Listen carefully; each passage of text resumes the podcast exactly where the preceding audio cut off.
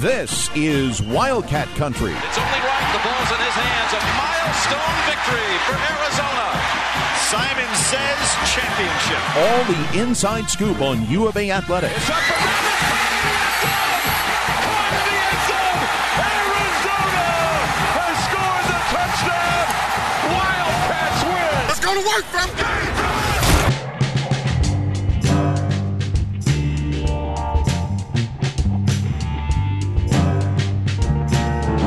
Welcome to another edition of Wildcat Country. Eric Cohen and Shane Dale. And, you know, we had it good for a while. Things were very easy, a lot of wins, everything like that, Shane. And then lately it's been a struggle. The men's team has not been great, let's be honest. The basketball team was never supposed to lose again, and the football team was supposed to never lose again. I mean, they haven't lost technically yet, but they did lose their coach. Yeah. And players. Certain players. Yeah. I mean, everything is fine. Like, it's fine to vicariously live through 19 and 20-year-old kids as long as they keep winning and stay. And if they would just do that, we wouldn't have any problems. But they only think of themselves, don't they? You know, that's why we do this show. People have asked me, you know, why do you do Wildcat Country? It's cathartic. You know, when their losses, we can suffer with each other, right? And when their wins, we can celebrate with each other. And I think that's the fun part about doing the show with you and interacting with people on Twitter or the YouTube comments or whatever in between, you know? And then when we win, I can continue to be a wet blanket, which everyone loves and appreciates. I think we're all excited to hear about your wet blanketness, presumably. Wet blanketness. Yes, I just made up a term. So the new Big 12 football schedule for 2024 came out today. And Shane and I will talk about it, but we will also be joined by our friend Blair Willis, who used to work in the athletic department. He can speak on a lot of different topics. So really curious to get his feedback in segment number 2. But let us start with our first segment, the first part of our first segment, and that is Shane's standouts/grievances. What do you got? It's going to be a real short list this week. I know we have other sports we can talk about, but, you know, everyone's talking about, obviously, Caleb Love's performance against Oregon, and for good reason. But shout out to Kylan Boswell, because at least for this game, he was back. And I've been adamant on social media and otherwise saying that as Kylan Boswell goes, so goes this team. I mean, you look at the two games that Arizona, the previous two Arizona losses, at Washington State, at Oregon State. Do you know how many total points he had in those games? 0. Big fat 0. He had five points combined in their three conference losses. All he has to do is, you know, get double digits, shoot reasonably well, not turn the ball over, contribute on both sides of the ball, but and they win. It really, I mean, I know that there's more to it than that. You know, certainly 3-point defense is a problem. I saw the stat that they're like, I think, the 8th worst team in the Pac-12 on defense in road games so far this year. That's good to know. Yeah, free throw shooting. That's comforting. Yeah, free throw shooting overall has been a problem. So they have other issues, you know, switching out on defense and everything, but they can overcome a lot of deficiencies as long as Kylan Boswell plays well. And so he is going to be my lone standout for the week, because in effort, in hopes that we send him some good vibes and he keeps it rolling. Boy, I'll tell you, that dude for Oregon State on Thursday night looked like Steph Curry hitting fadeaway threes. Listen, I mean, that loss to Oregon State's inexcusable. We're not going to sit here and defend it. But they were down 9 with, you know, 3.5 minutes left, somehow tied the game, and then, you know, give up. It wasn't like it was bad defense. Dude hit a Curry-like shot, and that's why he was the National Player of the Week, because he was great against the Arizona schools. So there's no excuse, though. It was a terrible loss. But we're going to start talking football, and this is By Yourself, presented by our friends at Ice Shaker. Go to IceShaker.com. Use promo code Wildcat Country, capital W, capital C, and get $5 off your first purchase. By the way, when you do so, check out the post-purchase survey. Yep. Mention Wildcat Country, and Shane and I will be very, very happy that you did so. So we'll stick with that. All right. Tuesday here when we're recording, earlier in the day, the Big 12 schedule makers put out a schedule, including Arizona's. Shane, number 1, the Big 12 schedule makers did Arizona solid this season, with the exception of, I would say, the 2 Utah road games in a 3-week span in October, late September, early October. Yeah. I don't know. I'm kind of iffy on it. I mean, we already knew that they avoided, you know, some of the actual tougher teams in the conference, Oklahoma State and the Kansas schools. You know, we have to include Kansas as a tougher team now, which is kind of crazy to think about, but here we are. Kansas and Arizona are both good at football. At least they were last season. Yeah. And they have, you know, they have the 2 buys in there, so they're getting the week 0 game. against New Mexico. No, it's actually not week zero. It's not a week zero game. They're getting two byes anyway. Yeah, there's an extended season. There's more regular season weeks. Okay. Every few years it happens this way. So no, there's no week zero. Shows how much I'm paying attention. Okay. Well, they get two byes regardless. One thing I don't like, and it's something that I think Blair Willis, our soon-to-be guest, noted, is that he likes to look at the teams like the week before and the week after for every team that Arizona plays, and three of the teams Arizona plays get a bye before they play Arizona, so that's kind of tough. You know, I think both the I think that's an overrated stat, an overrated fact. I don't know. I would have to see, and maybe Blair will know, but I don't know it offhand. Does that really make a difference?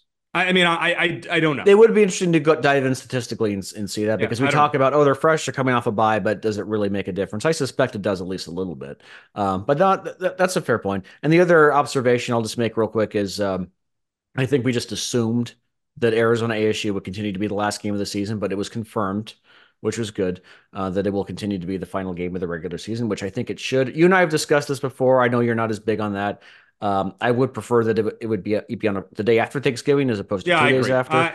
You know what, Shane? I'll be honest with you. I hate to agree with you. No, I'm just kidding. I thought the same thing. I looked at it and I was kind of depressed, not depressed, but like bummed that it was on a Saturday. I was really hoping it'd be on a Friday. So yeah, I'm with you there. That's good. Yeah. That's a good take. But you know, my preference is Friday during the day, but second best Saturday during the day. That would be a day game. You're going to have football in the state of Arizona in November. Put it during the day, please. Yeah, I mean, I would rather it not be a night game. You know, listen, I love to watch Michigan, Ohio State, or whatever rivalry games are on. I'd rather it not be a cold night game. It'll probably be a mid-afternoon game once again, especially if Arizona is ranked at the time. All right, speaking of that, Shane, I went and gave a brief analysis on Twitter of my record predictions. I said, all right, best case scenario, not including, assuming no good injury health, no big players hurt for a while, Arizona goes 10-2. I think the road trips at Kansas State, at Utah, at UCF is concerning, TCU if they bounce back, and there's always a random home game. So I would say, in there. That's right. They do play Kansas State. I was thinking they got the non-conference at Kansas State, so they do have to go to Kansas for that one. Yeah, I mean, but that game, for the most part, doesn't really affect Arizona's standing in the Big 12 this year. It's dumb that it could affect college football playoff ranking if it comes down to it. Okay, fair. With that said, all right. So best case, 10-2, Arizona wins. All their games at home, loses two games on the road. Fair enough. I think that worst case scenario, 7-5. Maybe there's some injuries and whatnot, but I think this schedule sets up for at least 7 wins. I think realistic, 8-4. I think, you're going to lose some games on the road. You'll probably lose a game you shouldn't at home, and you get 8 wins. And, we're somewhat happy, I guess, all things considered, in the first year of the Brent Brennan era. You probably will disagree with that. Go for it. Oh, yeah. Yeah. No, I think the two things that concern me. And first of all, I'll just say, again, I think the Brent Brennan hire was a good one. I think he's done a great job retaining a lot of talent from last season. I think he's brought in a good coaching staff, which I know we'll talk about. But there are two big things that concern me. Number one is all the talent they lost on defense. On offense, they've retained a lot. Jonah Coleman was the big loss there, and then some guys are graduating, which there's nothing you can do about that. Offensively, that they're going to retain a lot of the same guys, and they're going to be in pretty good shape at the offensive line, at quarterback, at wide receiver. We'll see about tailback.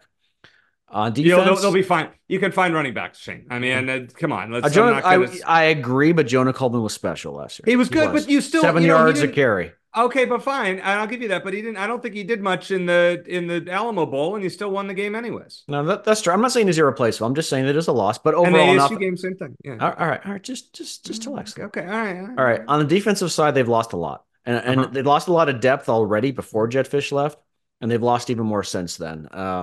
On the defensive line, the cornerback position, the defensive line, we saw, Traden Stooks and Gunnar Maldonado and Dalton Johnson, none of them are coming back, but they've lost a lot. And I think that Arizona, not just their starters, but their depth, their reserves on defense, helped build that unit tremendously. So they're not going to have to do a full rebuild, but a pretty big rebuild on the defensive side of the ball, which, strong on offense, weak on defense, they fit in perfectly with the Big 12. The other concern of mine is it's more than infinite tangible. And I think it's just going to take a little bit of time to for the players and the staff to get to know each other. This is a completely different staff, and the staff needs to get to know them and vice versa. And it's going to take time to do that. And so the chemistry of the team is just an unknown. You know, it wasn't going to be an issue with Jedd Fisch return. So all those things considered, I think.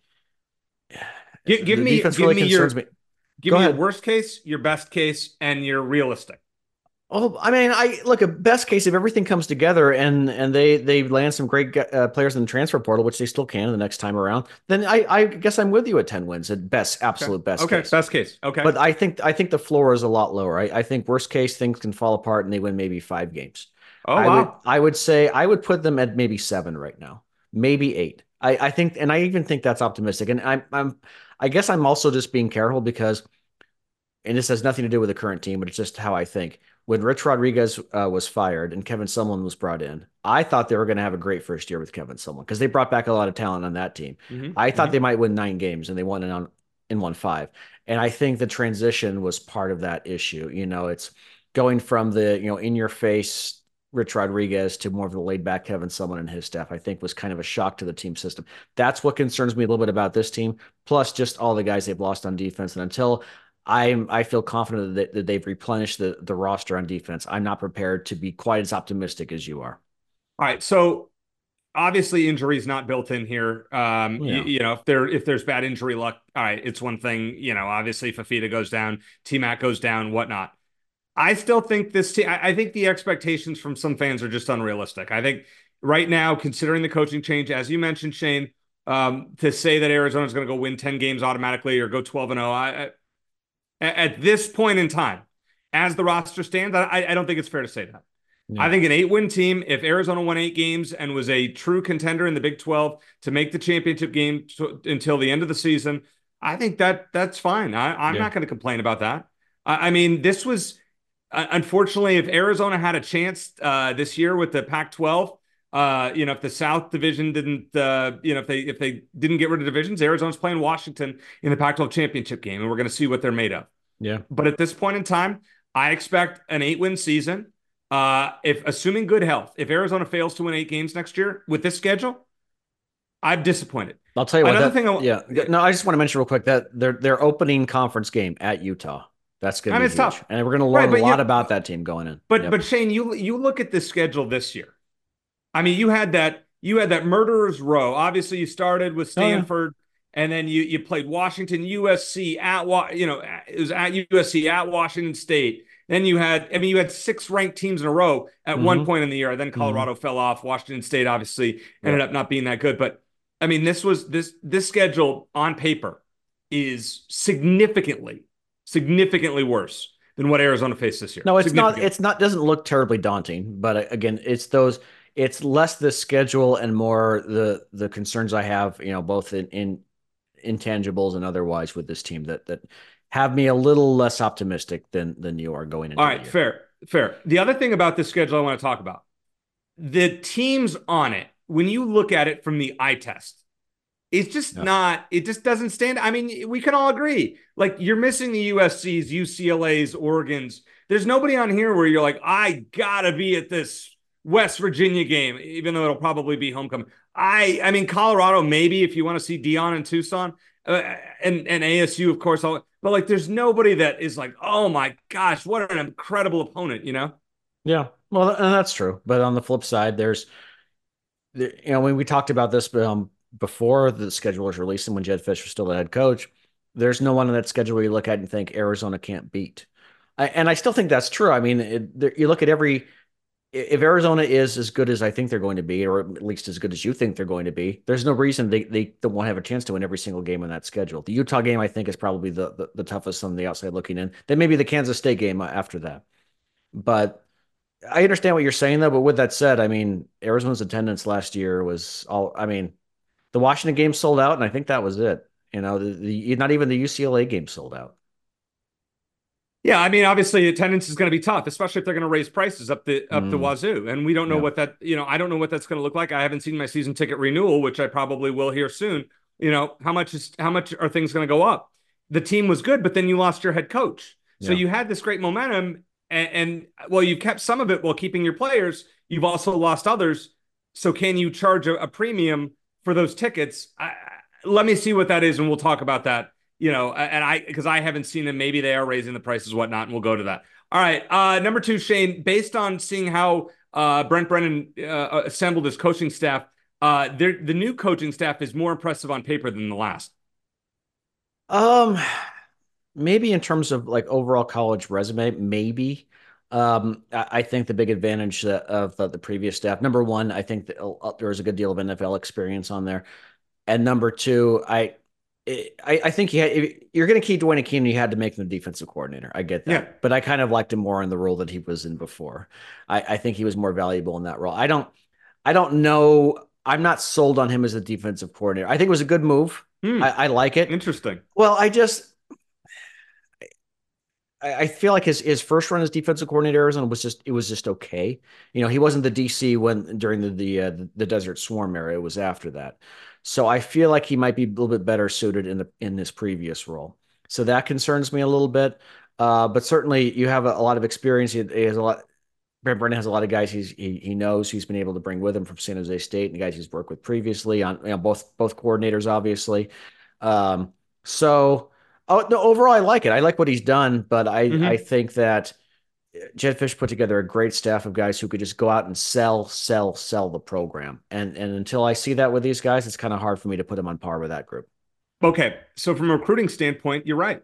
I think Jedd Fisch's staff was better. You had guys that were hungrier. I think with this particular staff, you have the former head coach of Syracuse, former Arizona assistant. He understands what it takes to win here. Dino Babers, I think he's a big time football mind and a great hire. And I think Danny Gonzalez, former ASU defensive coordinator, San Diego State defensive coordinator, New Mexico head coach. You know, maybe not a great head coach, but he's a great assistant to Duane Akina out there. So I really I think the staff is older. And you got Zoe Carter, who's, you know, the running backs coach, who's known as an excellent recruiter. You know, Jedd really busted it as far as recruiting went. Like Jedd was phenomenal at that and selling the program. It's going to be hard for this staff to do that. With that said, they have to get they have to get a pipeline like Jedd did with the Servite kids. And that's the reason Arizona's as good as they are. You got Fifita, McMillan, Manu, those three guys right there are the reason Arizona's as good as they are. Quite simply.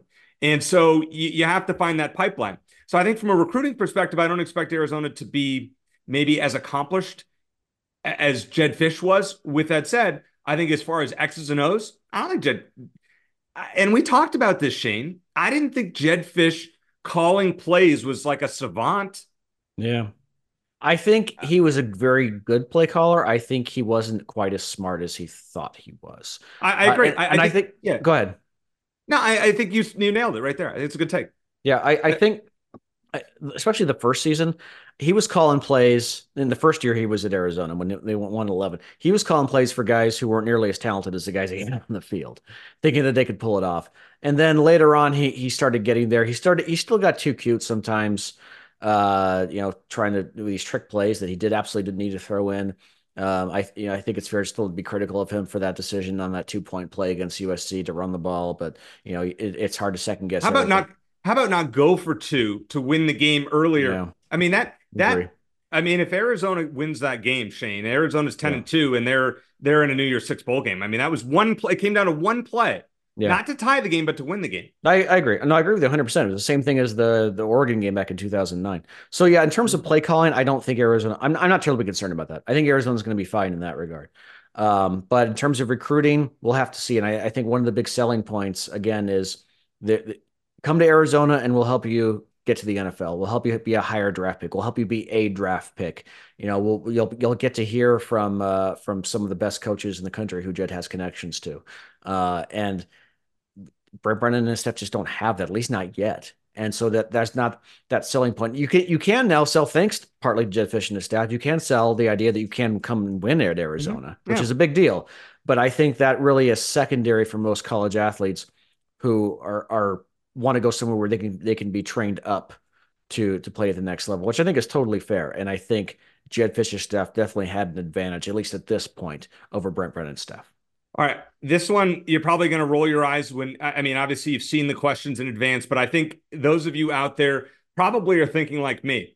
A bonus football question that you will root against Washington next year more than ASU, or I guess as long as Jedd and players like Prysock are there. And Prysock with the buy my jerseys, oh yeah, I'm leaving anyways, doesn't really matter. That was not a great look. I wish him well, but it's hard to root for him. After that, I thought it was a garbage move. Well, let's talk about that for just a second, because he goes out and peddles his Arizona jersey, knowing he was on his way out, and then announces it a couple days later. Then he says something about, oh, by the way, I don't make any money off of that. A day or two after that, well, first of all, someone pointed out that it even says online NIL jersey. Okay, so that's number one. And then a couple days after that, Leif Magnuson, offensive lineman, goes out and says, you buy my jersey and 100% of the proceeds for the next however long are going to go to a children's hospital. So, Class act. Which tells you that he's seen some of that money. So that was just it was a classless thing for him to do, and then he lied about it. The Frisian's price lock is what I'm talking about. So so I don't begrudge him the opportunity to go play somewhere else. He wants to do that. That's just fine. But he I think was absolutely classless on the way out. With that said, I would take a certain satisfaction in Washington not doing well. Yeah, absolutely, I would.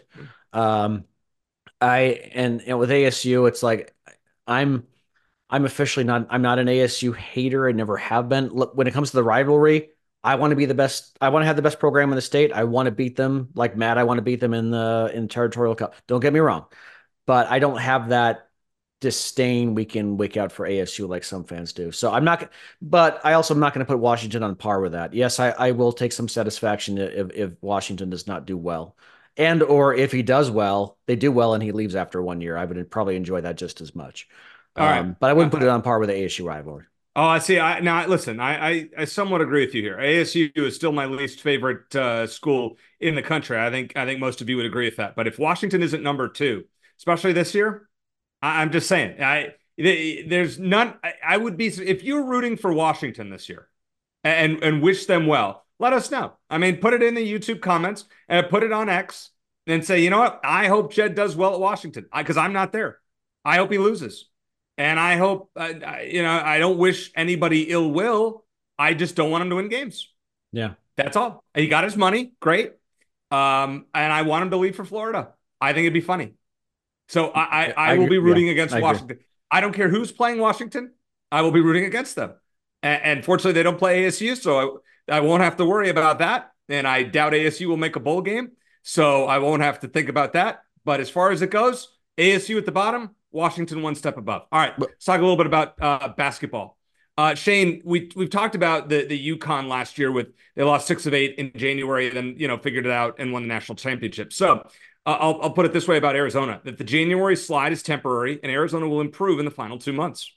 I'll buy that. Yeah, I think despite everything in the last several weeks and the ridiculousness of some of these losses and performances, and I'm going to include UCLA because they really had to dig themselves out of a hole at home against UCLA. Yeah. My mind still hasn't changed about this team, is that they can beat anyone when they're on and they can lose to anyone when they're off. I do think one thing we've learned is that they rise to a challenge better. Like they need fans screaming at them on the road, not just a couple thousand, golf clap fans that can maybe get loud late in the game, like at Oregon State or in Pullman, but fans that are really going to get after them from the first jump ball at center court, the tip off. That's what term I was trying to think of. The tip off. So, like against Duke or against Oregon, and I think maybe even when they play ASU later on in Tempe, they crave that adversity. And when they go into lukewarm environments, they just don't perform as well. It's not an excuse. They should still win, and then they have won a couple of those games, like against Cal, they didn't have that problem. And against Oregon State, they started off just fine. But I think that there's that part of it. And then if you think, okay, Pac-12 tournament, NCAA tournament, that's not going to be an issue in terms of playing on the road. It won't be a true road game. It does concern me a little bit that, the first round of the tournament where it's not quite as loud and a lot of the fans will get behind the lower seat. It actually concerns me a little bit more that they might not be able to climb out of a hole against a bad team in the first or second round. But I think that they can rise to the challenge. They can beat anyone on any given day. They've proven they could lose to anyone on any given day. And what happened in Oregon, even though it was backwards from what we both thought it would be, hasn't changed my mind about anything. All right. One thing that I kind of learned from all this, I'm not saying it's temporary, but I want to see Arizona bounce back this week, you know, take care of business against the Northern California schools. You're on the road at the Rocky Mountain schools next week. Always tough. That's going to be a tough trip. I think you got to get at least one there. But one thing that I kind of learned, you know, after the Oregon State loss, I was thinking, there's no way they beat Oregon. And then the odds makers came out with Arizona minus 4.5. And you're like, well, what do they know that I don't? I'm thinking I'm taking Oregon on the money line. As I always like to say, the casinos are so big in Las Vegas for a reason. And the hotels are so big. You want to know a secret, Eric? So I don't gamble, as you know. But for the first time in about 6 or 7 months, I said, you know what? If Arizona's just going to lose, I'm going to go ahead and bet against them and make some money. So I bet $5 that are on the not the money line, but with the points. And so at least, hey, I'm fine with that. And if that's what it takes for Arizona to keep winning, I'm going to keep doing it. I said, if Arizona's going to keep losing like this, because I almost did it against Oregon State, and I wish I had, because that 18.5 point line was ridiculous. Yeah. So I did it against Oregon, and of course it didn't pay off. But I'm fine with that. And I might have to keep doing it as long as Arizona wins. All right, let's talk about the number of wins for the remaining true road games, not including the Pac-12 tournament or the NCAA tournament. Predict the number of wins for Arizona over these last 5 games, Shane, at Utah, at Colorado, at ASU, at UCLA, at USC. How many you got? Yeah, so and before I get into that, Arizona at this point always changes, has an opportunity for just 2 more Quad One wins in the regular season. And those are the Mountain West schools, because it's a top 75 net team. The Mountain schools, not Mountain West, but Mountain, excuse me, Mountain schools. Yeah. Sorry, I'm thinking Oregon State and Washington State. Yeah. A split there I think would be okay, but those are their last 2 chances for Quad One wins as of now. And then there's ASU, UCLA, and USC, where you're more just trying to dodge landmines. I think 3 out of 5. You know, I would be okay with a split at the Mountain schools. I think as well as ASU's been playing at home, I think that just that kind of environment we talked about, where there's always a lot of UVA fans at that game, and that just gets the ASU fans even louder because they want to defend their home court. I think that they would probably win that game. And then just based on the way the teams are playing right now, I think they would beat USC and probably lose at UCLA. So 3 out of 5. Yeah, you know what? I agree with everything you just said. Spot on. And I thought, you know, I was expecting you to say 1 or 2. If you were to say right now, what seed is Arizona come the big dance? Well, as of right now, and there's a great site called bracketmatrix.com that I love going to. It's a compilation of all the bracket projections on the web everywhere.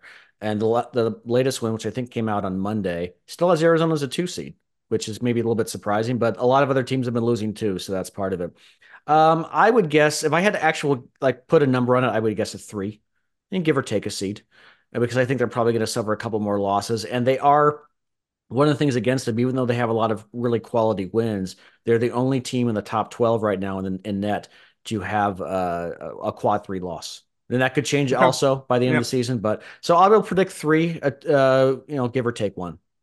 Yeah, I don't think Arizona's higher than a 3, and I think a 4 seems about right to me. So I'm gonna be a little more pessimistic. If you lose even 2 more games, and let's say if you win the Pac-12 tournament, I could see a 3. If you don't win the Pac-12 tournament, a 4. I'd see right around there. One of those 2 seeds, I think you're right. I'd be surprised if they got a 2 at this point. I think the Oregon State game really, unless they were to go on a winning streak and pretty much win like 10 in a row here, which I don't probably see happening. I'd say a 2 is probably out of the question at this point. As far as I'm concerned, realistically. All right, coming up next, let us talk to Blair Willis, let's get his thoughts on everything that's happening inside the Arizona Athletic Department here on Wildcat Country.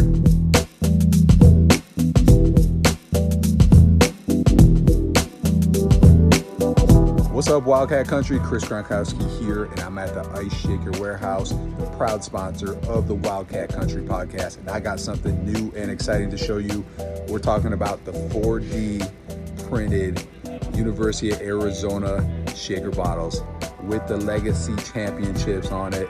Check it out now at IceShaker.com. Shane, it's been a long time since we've had our buddy Blair Willis on, former SID for the Arizona football team, among other jobs with the U of A. Blair, glad to have you back on. And if there's anybody that understands the inner workings of an athletic department that we ever have on this program, it's you. Let's just start with the Jedd Fisch leaving Brent Brennan hire. Do you like the hire? Do you like the staff he's put together? And your thoughts on the overall, what the last few weeks have been like with a football team? Yeah, Eric, thanks for having me, guys. It's great to be back with you. So much has happened since the last time I joined you back in football season. The coaching change was, one of those things that I think we all thought was going to come with Jedd at some point. This is probably at least a year early from what many of us hoped for. But I really thought the U of A administration did a great job moving quickly. And, when the era of the transfer portal and kind of unlimited transfers, you got to move quickly on these things. And I was very impressed with what the Arizona administration was able to do in going out and getting Brent Brennan. He's certainly a guy I've been very, very high on. He was probably, if I had a short list of names back when Jedd was hired, Brent was probably at the top of my list back in 2020. Just the type of personality and just coaching background and acumen that he has. I just think that's something that our program is needed. And to Jedd's credit, I thought Jedd did a great job connecting with alumni, engaging this community. It took a little bit of time for the community to come around and support Jedd and his program. But once we started winning some games last fall, there was a lot of energy around the football program. And it really makes Brendan's job in the short term probably a little bit easier now coming in, because a lot of those relationships with alumni have been built and re-engaged, and even a little bit of edginess now, I think, to some Arizona football fans. We haven't always had edginess, but I think there's been some hostility towards the way Jedd exited, and maybe that's a good thing to kind of rally the troops and get everybody behind Coach Brennan and his staff. And, you asked me, Eric, what I think about the staff. I think he's done a really good job, with the staff. He's brought a few people over with him from San Jose State who he's going to feel good about, not just in who they coach at their positions, but probably the recruiting connections that they're going to have along the West Coast, which I think will be important. I was elated that Coach Akina was going to remain a part of the defensive staff, whatever role that was going to be. And so then to see him as the defensive coordinator, that tells me two things. One, that he's energized and ready to be the defensive coordinator again. I think some of us may have thought when he first came here as a senior analyst last spring that maybe he was at the end of his career and just kind of, trying to find a place to retire. But the way the defense responded last year to Coach Nansen's coaching and Coach Akina's coaching, I think there's a fire there, not only amongst those players, but in Coach Akina. So I'm glad he's on board. If I have one criticism, and it's not really a criticism of Brent's staff, I do have a question mark a little bit at offensive coordinator with Coach Babers coming back. Maybe falls a little bit along the question I had with Coach Akina a year ago. Does he really want to be a coordinator at this point of his career? And what's his offense going to look like? How's it going to match the personnel that Arizona has coming back? Because with the offensive linemen returning, with Noah Fifita, Tetairoa McMillan, some of the other young wide receivers, there's some talent to work with on that side of the ball. And I'm going to be very interested to see how Coach Babers and the offensive staff piece this thing together, because if there was one thing Jedd did well, it was install a pro-style offensive system here that was executed at a very high level, really at every position that we had this past year. So that's going to be hard to replace, but I'm optimistic they can do that. Yeah, that was one of my thoughts as well, Blair, is that if the assistant coach the coach on Brennan's staff who might leave the soonest might be Babers, just because I'm sure he's angling for another head coaching job. And Arizona does well, he could get another group of five offer as soon as next year. But I'm trying to read between the lines a little bit on Jedd's exit. I feel like he probably wanted to stay, but the contract extension wasn't getting done. And this, typically when you agree to a contract extension, it's announced by the media, by the athletic department. It's like it's pending ABOR approval, and this time it didn't happen. And I wonder, maybe there was concern that the Board of Regents wasn't going to approve it, or was going to maybe table it because of the optics with the budget shortfall. And Jedd said, maybe I just need to get out of here and take the sure thing with Washington, which is offering me more money anyway. What are your thoughts on that? Yeah, I'm certainly not privy to, really where things stood with the extension. I mean, just based on some third-hand knowledge, it sounded like there was an agreement in place, and even kind of an acknowledgement that because of some optics with the university's overall financial picture, that I think both sides were willing to kind of put it off a little bit and maybe get it a little bit closer to the February signing date or the start of spring ball. So I think there was a pretty good understanding and agreement there. I really just think that Jedd, when the opportunity came so quickly, I mean, that it really did develop quickly that week where Coach Saban retired. Greg Byrne in Alabama moved very quickly on Kalen DeBoer from Washington. It became one of those opportunities, maybe with Washington's familiarity with Coach Fish on the West Coast, that it was such a natural fit and such an opportunity and how quickly it came that Jedd really probably had a place like that in mind that he'd want to get to. And he probably didn't think it was going to be as quick as it was, or certainly that maybe at the end of November after Arizona won the Territorial Cup, he wasn't thinking Washington's going to be available this year. It just maybe didn't seem like the right time or the right opportunity. But when it came available a few weeks back, I just think he probably had to make a very quick decision. It's hard to turn down that money, basically doubling your salary, not just your salary, but your coaching staff, everybody that comes with you, a lot of your support staff that you're going to bring. I mean, that's really a life-changing opportunity for a lot of people beyond just Coach Fish. The other thing I would say to it is, and we'll probably get to this if we talk a little bit about 2024 Arizona football, Arizona's coming off a 10-3 season, beating out Oklahoma in the Alamo Bowl. It's probably one of the top five best seasons in school history, maybe even as high as the third best season in school history. How likely was Arizona to recreate that success again next year? Strike while the iron's hot. Going to the Big 12. Yeah. And so, you know, if Jedd, you know, would be concerned about a setback and the program taking a step back, he might be, you know, is he in the mix for Florida next year if that's open? Is he in the mix for a Washington-type job next year if it becomes available? I really think for Coach Fish, it just became you got to strike while the iron's hot. And I think he probably took a couple missteps on his way out in terms of the, you know, how cordial he was and really being gracious on his exit. But I don't really fault him for taking the position itself. I think he could have handled it with a little more grace, though. Yeah, I think most Wildcat fans would agree with you on that. All right, let's transition to Dave Heeke. I think we were all kind of caught off guard when we saw that news. Your thoughts on the decision and just your overall thoughts on Dave Heeke as you got to know him when you were working with him in the athletic department. Yeah, probably the timing of that was a little bit surprising. I guess that was last week. I was actually thinking about, I don't have much of a relationship with Dave, and I've been out of the athletic department for almost 5 years now, but I would see Dave typically once or twice a year at football games up in the press box, and he was always, you know, great with me. And I was actually thinking about reaching out to him because I thought they did a great job, a fantastic job with the Coach Brennan hire, moving so quickly and making that a very seamless transition, making it easy on our student athletes to make their decisions, whether, you know, a few of them have gone into the portal and maybe committed elsewhere, but a great majority of our roster has stayed here. And so I just thought Dave in particular had done a really good job on this coaching change in keeping a lot of stability. But looking at Dave's tenure as the athletic director over what I think was just about 7 years, I really think you kind of look at it in a couple different contexts. I mean, the first context is he came here at a time of presidential turmoil back in 2017. There was a lot of criticism of President Ann Weaver Hart.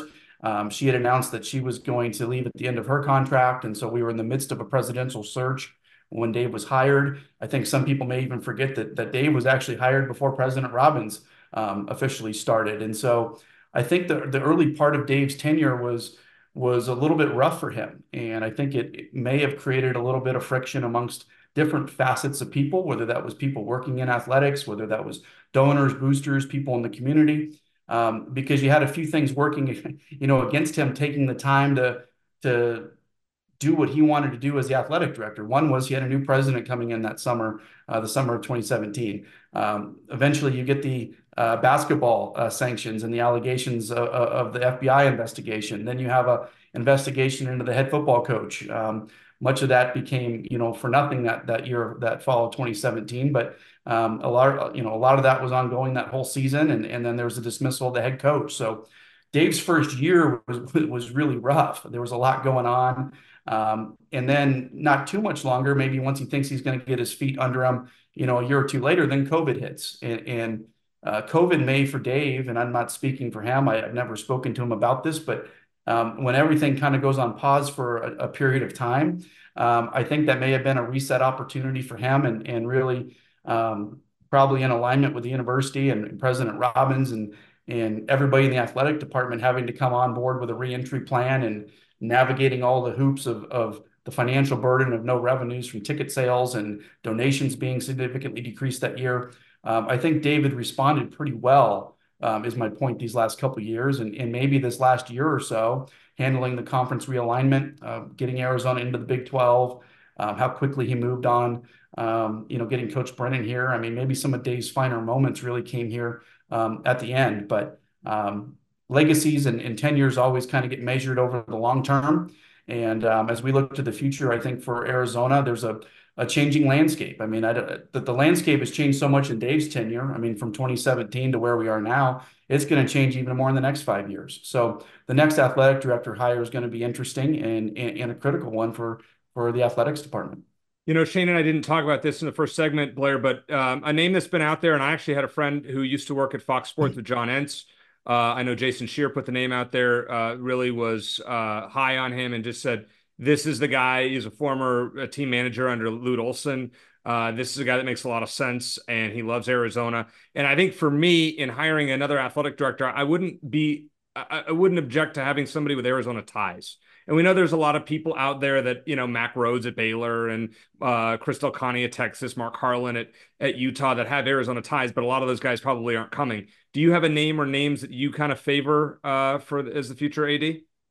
No, but I really don't have a name in particular, but what I do hit on, Eric, is what you just said. I mean, John Entz, somebody from that type of background, you know, whether it's the entertainment industry, television, broadcast, I believe he has some time in professional baseball, somebody that has that type of business acumen and not just business in the sense of running a business, but the sense of how entertainment and business and operations all kind of collide, I think is important. But really tying the bow to that is the fundraising element. I mean, fundraising's always been important. And I think Greg Byrne, I mean, when he first came to Arizona, you know, tried to make fundraising even more of a priority than it had ever been at Arizona.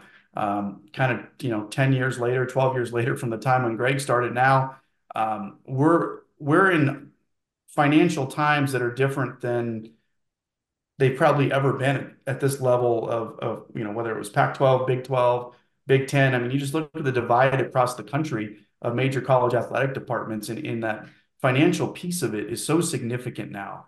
And whether it's, Dave Heeke, Greg Byrne, it was Rich Rodriguez as a football coach, Kevin Sumlin, different leaders sort of sometimes are preferred by different segments of the booster population. Some that kind of have their guy and they're always going to support them, and as soon as their guy's out, they're going to pull their support back, and someone else is going to put their support behind their guy.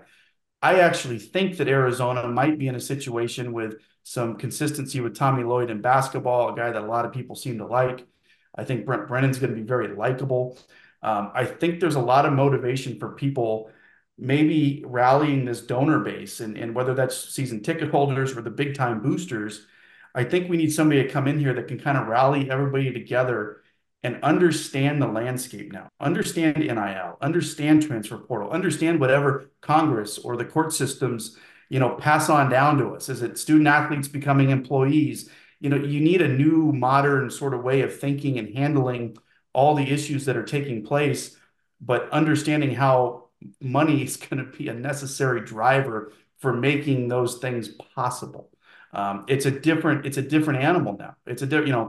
My experience in an athletic department 5 years ago, and I was there for almost 15 years, it's a different animal now. And so if the universities and in particular Arizona doesn't continue to adapt its leadership style, and if it doesn't adapt its approach to fundraising, it's going to be hard to survive. You hate to say that, but it's just going to be really hard to survive. So my priorities, I don't have a person in particular, Eric, but I think fundraising is very important. And I think somebody that's got a sense of business, entertainment, connecting with the modern fan, the modern, person that's going to go spend disposable income to go watch events in person.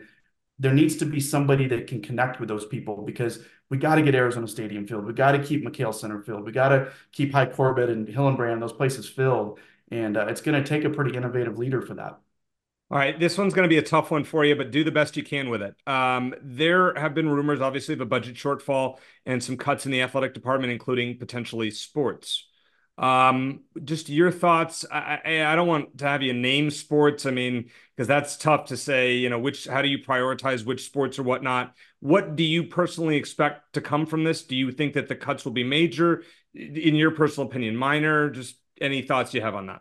Yeah, very naive perspective. You know, I don't have any inside information on this, but I would expect that the athletic department and the university will have supported as much as it can to not cut anything in the short term. That would be optimal. Longer term, maybe there's some considerations about what needs to be done longer term. And you have a major roadblock to that, a major roadblock being Title IX in terms of, you know, you can't just go, let's take both tennis programs away, because it doesn't, you know, and I'm just picking tennis because there's a men's team and a women's team. So, you're proportionally going to have to work within Title IX in terms of the funding, the scholarships, and you can't just, you're not just going to go tit for tat is what I'm saying, because, well, even like in basketball, you know, men's basketball has fewer scholarships than women's basketball. So even just looking at the sports, there's some, you know, the proportions aren't always equal, men's and women's, because it has to align in with Title IX and the NCAA rules. You know, I think you look at a sport like men's and women's swimming and diving. I mean, there's a huge facility cost there to maintain a pool. You have pretty large rosters. I don't know exactly what their scholarship counts out are now, but, you know, again, I think if you're thinking long term of a sport that, you know, doesn't make the most financial sense for us to continue to support, maybe that's, you know, a sport like that. You know, I don't know. I don't think the university wants to cut teams. They just added, you know, triathlon a year ago. But as you look at travel logistics with a new conference, not just, again, what the next, say, 5 years look like, but what our conference is going to look like, you know, 10 years from now. I mean, I think there's a lot of long-term financial considerations that would go into cutting a sport. I don't think, and maybe it's just because I don't want to believe that there would be a quick reaction to cut a sport, because you're really not, in the big picture, talking about a lot of money short-term cutting a smaller Olympic sport. Long term, there may be some strategy there behind facility costs and other support and resources where it would add up and make some sense. But as a short term reaction, I hope that's not the case right now. Yeah, no, I agree with you, especially because, I mean, we have UVA alumni who have medaled in swim and dive. So it would be a shame to see that go. My last question for you, Blair, and it's a more fun one. We made our or very early predictions for Arizona football going into next season. Eric's a little more optimistic than I am. The schedule came out earlier today as we're recording. How many wins you see on there for Arizona? Yeah, I was hoping you would ask me this, and I've tried to think about it today since that schedule came out. It's fun to see a new schedule and start thinking about fall of 2024. I can't make a prediction on the schedule because the roster is not complete. I mean, it's you know, I'll retrace my steps a little bit to last year. I was optimistic coming off 5-7. I thought, okay, the defense showed a little bit of improvement at the end. I knew we were going to have a really good offense, so I was optimistic that Arizona could get, you know, bowl eligible. And then I watched a spring practice or two, and we had Big Bill Norton was here, Tyler Manoa, Justin Flo on defense. We had a few more, you know, bodies on the defensive side of the ball, and I thought, yeah, okay, it's still looking like we're progressing to a team that can go to a bowl game. We forget that after spring ball, it was at April or May, we got commitments from, you know, Noah Fifita, a big defensive lineman from Indiana that transferred in, Taylor Upshaw, who had gone to Colorado for spring football. He then transferred down to Arizona. Those were a couple critical pieces of the defense as I saw it. And so I really didn't feel sold on our defense probably until, you know, May, when I really started to look at what could the two deep look like. Do we have enough depth on the defensive line? Do we have enough depth at linebacker?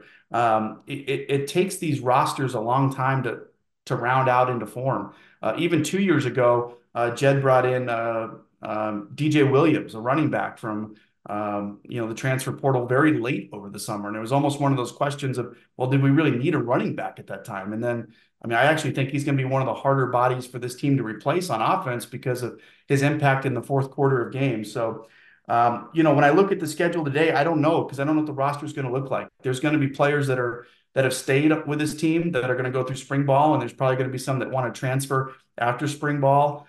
There's going to be an opportunity for players all around the country in April to transfer, and I would imagine Coach Brennan's staff's going to be very, you know, aggressive and strategic in terms of getting some bodies in here they want. So I have to take a rain check on a prediction. I mean, on the surface, I feel good about everybody that's said they're coming back, you know, led by Noah and T-Mac and Jacob Manu and those guys. But to say we're going to go 8-4 or 9-3 or, you know, whatever it might be, I just can't do that today.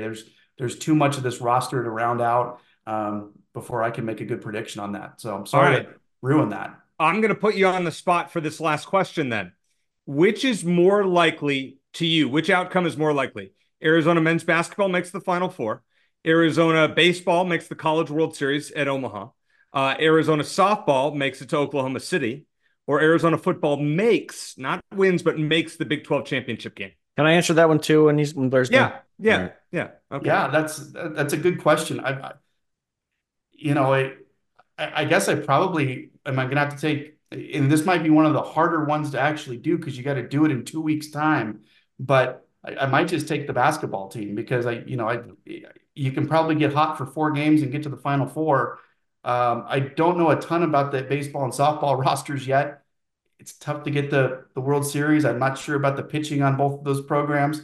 And I think the Big 12 is going to be a little bit harder than most people are giving it credit for. I think it's going to be a dogfight to win that league. There's going to be 10 teams that can probably go to a bowl game next year. It's going to be hard to win that league. So I'll go Final Four because I still think this team's got 6 weeks to really get this thing clicked into gear this year. Shane? Yeah, Blair pretty much said everything I was going to say. Yeah, I agree. I think if Jedd was still there with that roster, I think that it would be a very, very tough decision between football and basketball. But at this point, I think you have to go Final Four. And I'm not predicting it. Don't get me wrong, just because we've, hasn't happened since 2001, and it's just tough to get there. But I think that's the most likely scenario at this point. It is just, it's not easy, but it is simple. You get in and you win a few games. And that's how it has to happen in football. I think it's less likely. Baseball and softball, I agree with Blair's assessment there. So yeah, probably men's hoops Final Four is the most likely out of the 4. Even though I cringe when I say it because for reasons we've talked about. Clean sweep with that question. You know what I'm going to say? I think Blair said it best. You get hot at the right time. You win 4 games. You make the Final Four. We're not saying win the national championship. But football is a long season. It's 3.5 months before you'd make it to, or 3 full months before you'd make it to the championship game, and a lot of roster building to go. So Blair, great to catch up with you. I'm sure we'll have you on closer to spring ball. Give us your analysis of what you think. But off to a good start. So great catching up with you. Thank you both.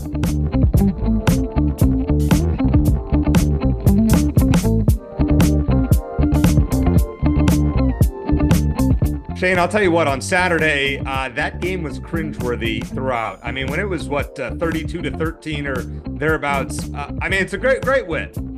Yeah. But that game was hard to watch.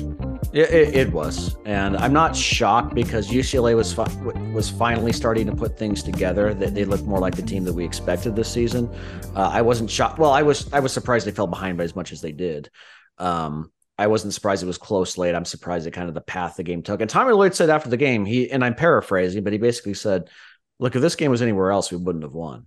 No. It was a classic case, like we talked about a lot of the McHale Center crowd dragging the team past the finish line. So they're going through a funk right now. I think the common denominator is Kylan Boswell. Arizona's been able to overcome bad performances from Caleb Love. But when Kylan Boswell doesn't play well, they really struggle. Now, Saturday was an exception. They found a way to win anyway. And Boswell did make the great play, the steal, and then the three-pointer on the other end. But that was pretty much it. So as Kylan Boswell goes, so will the Arizona Wildcats going forward. And hopefully he'll be able to figure things out pretty soon. All right. So would you say, buy or sell, that the way Arizona won Saturday's game was necessary and because it showed that they can rally from a large deficit, which might be a necessary evil come March? I'll sell it just because I think we already know they're capable of going on big runs. They've come from behind late in games, not that big a margin, but I don't know if it was necessary to win like that. I'm glad they did win. And that's all that really matters. But I don't think it was. I just put it this way. I can't find many positives in falling behind that much against an average UCLA team at home. Like that. It was terrible. I mean, it was the win was great. And maybe this will fire them up going into this weekend. We'll make our picks here shortly. Want to point this out. There's some rumors from the UCLA message boards that Mick Cronin and the UCLA program have no intention of playing in McHale Center anytime soon because of the hostility of the Arizona fans. Any quick commentary on that? Is that the official reason, or is it just apparently they get their butt kicked and Mick Cronin has to blame the refs every time? Well, I mean, of course, but he doesn't like the hostility of the fans apparently. Then good luck in the Big Ten, Mick, and good luck dealing with some bigger guys there in the Big Ten who are going to move your guys around in the paint, and then you can blame the refs every single night. No, fine. If they want to act like that, that's fine. But tough. The women's team, since we, I think a few weeks ago, you're like, hey, they got a chance to make the tournament, big weekend coming up. And whether they lost 4 or 5 in a row, we just stick the fork in them. Are we done? Several by very close games, except for the last one. No, not yet. Surprisingly, just because they still have a lot of chances for big wins. So is there a bigger issue with the women's team? Maybe. We'd love to talk to Coach Barnes about it at some point. I saw Maya Naji like some tweets about some sort of issues within the program, but. No, not done yet. Definitely on the outside looking in, but I would not put the final nail in the coffin as far as NCAA tournament hopes. Just yet. I'm sticking the fork in. Okay. You can say good night there. And I'm kind of bummed we haven't had Adia on. I know we've tried for months, and there's a lot. We haven't reached out for a little while. We'll try to get her on again. It's just been so many other things to talk about. It's been crazy. Yeah, and I agree. The football team, obviously, and basketball teams had a great run. Yeah. There's a problem in that program. I don't think there are some issues there. I don't know what's when you see the amount of players and coaches that have churned out of this program, there are problems. And this team is playing very hard. There's no question about that. They are playing. They've had some injury issues as well, but you bet. I mean, they're down to eight players. I mean, essentially, but they're playing really hard. So I really commend the players that are out there, but this program has problems. And something needs to be fixed. All right, let's make some picks. We have 5 things that we're going to pick. We did not count last week's because we had a lot going on with Brennan. We did not expect that. Start with a Pac-12 unranked road win. Shane, which way are you going here? I'm going to go with UCLA over USC. Bruins, like I said, started to put it together. UCLA still has injury issues, so that's my road win for the week. Boy, USC is a disaster right now. That's an interesting pick. I'm going ASU over Oregon State. You can pretty much assume what I'm going to do with Arizona against the Beavers as well. ASU is actually not bad. When we saw them in person, they were dreadful. But I'm kind of impressed with what I've seen. Three-way tie for first in the conference right now with Oregon and Arizona. Yep. All right, top 25 loss against an unranked team. What do you have, Shane? I'm going to take a couple teams Arizona's beaten here. I'm going to take Michigan State over Wisconsin. Wisconsin was on a roll until they slipped up at Penn State last week. They just barely got by Minnesota on the road. Michigan State's won 3 in a row. They lost a very close game at Illinois a couple weeks ago. So I'm going to go with the Spartans to get the road win. I'm going Boise State over number 18, Utah State. Boise State at home has been really, really good. I think they lost their first game at home in like the last 25 or something like that the other week. I think they will bounce back. Pretty good team. Might have a chance to make the tournament out of the Mountain West. So I'm going to go with them. My top 10 loss against an unranked team, going Alabama to pull an upset, midweek upset over number 8 Auburn. How about you, Shane? I like it. Yeah, not a lot to choose from. I like yours the best probably, but if I have to pick another one, I'll go with Kansas State over Houston. K-State's 4-1 in the Big 12. They just beat Baylor. Not a lot of great options, but I'll go with that one. All right, let's talk about Arizona at Oregon State on Thursday night, 9 o'clock game, 8 o'clock local up in the Pacific Northwest. How do you feel about the Wildcats' chances against the Beavers team that has lost 5 in a row? Lost 5 in a row, last place in the Pac-12. They are 9-2 at home. Only one game during their current losing streak was at home, and that was an overtime loss to Stanford. If Arizona's thinking about Oregon already and disregarding Oregon State, they're going to find themselves in another close game on the road. Jordan Pope, Oregon State's leading scorer, struggled at Utah and Colorado, but he had scored 20-plus points in four straight games before that. He's a good three-point shooter, good free-throw shooter. I think he's going to come back home and play well against Arizona. I'm going to take the Wildcats to win, but I think it's going to be close. I'm taking like 5 to 6 points. All right, I'm going to take the Wildcats by 12. I think Arizona is going to play with some momentum coming off that performance on Saturday and put it on Oregon State early and often. I love Wayne Tinkle. I think he's the best coach in the conference. I know you do. Yes, I've said that for years. Nothing against you, Tommy Lloyd. Just my love for Wayne Tinkle. Listen, when you can get that team the other year that did not belong in the tournament and get them to the Elite Eight, I'm sold for life. I think, sorry, Wayne, I'm picking Arizona by double digits here. Now, on Saturday, they're going to Eugene and the ugliest court in college basketball. Jane, I think Oregon, I know Oregon lost both games to the mountain schools last week, Colorado and Utah. It's a tough trip. Oregon was, it's a tough trip. Arizona's going to have that trip in a few weeks. I do not like their chances this weekend. I think for this particular game, I take Oregon by 8. I need to see more from Arizona, and I'm going with the Ducks here. And it's the first time I picked against Arizona all year, I think. Yeah, I think Arizona's going to be up a bit more for this one just because I think it's going to have more of a big game kind of feel. Oregon has one of the best home court advantages in the Pac-12 outside of McHale Center, and Arizona just typically doesn't win there. And Oregon hasn't lost a game at home this season. They're one of 4 teams that hasn't, and Arizona still has to visit the other 3. Oregon's a good 3-point shooting team. They are last in the Pac-12 in field goal percentage defense. So I think Arizona's going to make some shots. I think it's going to be a close game back and forth. I just think Oregon's home court edge is going to be a bit too much to overcome. I'm going to take the Ducks by, I'll say 5 points. All right. Listen, if Arizona wins this game, that's what I need to see going into into home dates against the Northern California schools next week. You got to beat Oregon State on Thursday. There are absolutely no excuses to lose that game. You're the number 9 team in the country. When it comes to the Oregon game, play the game close. It's a very, very, it's a tough place to play regardless. It's a good Oregon team that's fighting for a chance in the tournament. Just, I don't have a good feeling. Give us your picks. You know, let us know what you think. Put it on Twitter. Put it on our YouTube page.